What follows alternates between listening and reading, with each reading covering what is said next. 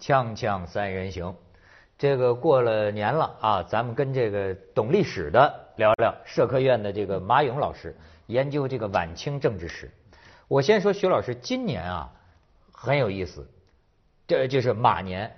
你知道这个马年啊，我那天还看见啊，首先一个好多个巧合，呃，二月四号是立春嘛，然后明年的二月四号也是立春，这叫一年两头春。那么一年两头春，据说适合结婚呢。一年两头春，而且呢，还是说，呃，就是好多年不会出现的闰九月，闰月，闰九月。所以今年有三百八十四天，往年是三百六十呃四五天嘛，今年三百八十四天。三百八十四天。哎，闰呢，有有这个闰月，就说阴历是吧？阴历，阴历，我说的就是马年嘛，马年。而且你看，甲午年。那么甲午战争一百二十周年，可能到今年这个马老师他们会开很多这方面的这个会啊。嗯。那那天我就抚今追昔了一下，现在这帮愤青们嚷嚷着中日必有一战嘛，要打。我提出的问题是，再打能不能打得赢？哎，这就别说了。我我我说的是，当年我那天看了一下，我说这个这个中日之间呢，这个甲午海战呢。你多少人觉得这个冤呢？这个这个仗打成打成这个样子，打的这么就叫丢人呢，还是叫什么？这该怎么？哎，你们学者怎么怎么理解这个这个事情？呃，我个人觉得呢，其实清廷一直到最后结束，对甲午战争没有没有说的感觉什么冤，没有这个这个概念。不冤吗？我们今天感觉的冤，都是一九一二年之后我们重新建构的，一九二零年代之后建构的民族叙事，就民族主义叙事当中出现的问题。清廷到最后就是他一直到一九一二年他结束，他对前面七十年的这个对外交往的这个失败成功，没有感觉到什么南京条约我是不平等的我亏了，甲午战争我亏了没有的。因为这是我们后来自己签的条约，自己做的事情嘛。而且我们今天研究这个不平等条约的历史的人也认为，就是说很多条约并不是一个什么不平等，这就结果这问题了。丧权辱国吗？这个东西就看你怎么去讲。近代战争有一条最重要的原则，就是说认赌服输。甲午提这甲午之后的马关条约，南京这个鸦片战争之后的南京条约。都是一个在战争结束之后的一个善后的处理。那么这种条约的话，二战之后也有，也是中日之间也有个善后处理嘛。就是这种呢，作为近代战争，它就是个愿赌服输的问题。我们今天呢，从民族现代民主国家立场，我们觉得哈，太窝囊了。但是当年的人没有他这个史学界研究新成果。我刚才我之前还跟他交流呢，我是满脑子是范文澜的那个近代史的给我的灌输的。这个概念就是这一百多年，就是每次都是吃亏啊，吃亏啊，吃亏。所以是不是这个吃亏也是为了后来我们就可以不遵守这个嘛？对不对？新的政权上去就可以这个全部不承认了嘛？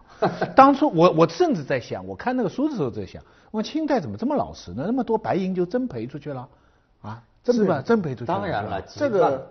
协和医院就这么来的，对不对？这个那个燕京就这么来的啊。等于当时的全中国人民每人赔一两银子。这是辛丑条约。辛丑条约。但是有一点这样来说吧，就是如果这个这个不赔，这些钱会不会分给人民呢？嗯。这个事情就是它是一种家天下状态下，它这种战争就是愿赌服输。输了就输。而且我再举一个例子，就是马关条约规定中国对日赔款是四十年赔完。但是我们当时中国领导人说，这还有利息，产生利息，我们就不要等四十年，我们借钱赔掉它。嘿，为了节省那几千万两银子，最后就是借款赔款。那我们今天我们都不知道那是谁？翁同龢。嗯，户部大臣专门管财政的。我说这不懂啊！今天咱买房子，他是没在北京买过 房子，他在买房子，这按揭的，按揭的时间越长越好。而且我后来我在研究的时候，我讲，如果我们从一八九五年开始还钱开始算起，四十年到了什么时候了？四十年到一九三零年代，到一九三零年代这中间中日之间发生冲突的这种概率有好几次。对，要么就可以打平手了，要么我就给你赖账了，总会有个结果。结果翁同龢就借款赔了，赔完了，而且就就在三年时间给他全部赔光。那我们今天这种，你说你民族主义，这跟这跟后来这个我们这么大度的不要他们赔款了，这还有的一比啊。这这这，所以这些问题呢，就是我们今天从历史主义的立场去讲，就没有必要和网络上讲的这种民族主义的这种情绪。民族主义情绪，我一直在讲，民族主义情绪的产生最重要的是不了解真相嘛。就革命叙事当中有个很重要的原则，都了解真相。革命叙事有一个很成功的，就是要谴责的是统治者。我们现在越来越不愿意谴责统治者了，我们越来越觉得好像是清廷的统治者没错，是日本人太过分，这样也不对。革命叙事当时是要。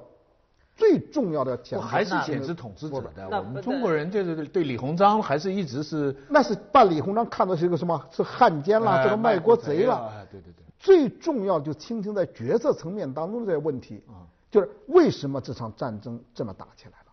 可能应该去讨论的是这些东西。那为什么呢？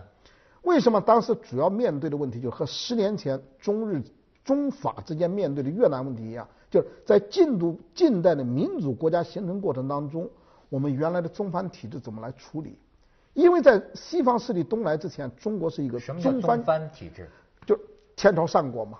我们天朝上国，我们带了一波小盟这种盟友。藩国。藩国都是我们的盟友嘛。当时中国的这种广义的文化边疆和政治边疆是很大的。如果他中藩国藩国有个问题，作为上国就应该吆喝一声。这是宗主国的责任嘛？那甲午战争不是说这个日本侵略我们的那个那个藩国朝鲜，然后朝鲜向我们求助，我们去打？是这个问题，就是是所谓的抗抗日远朝，对呀。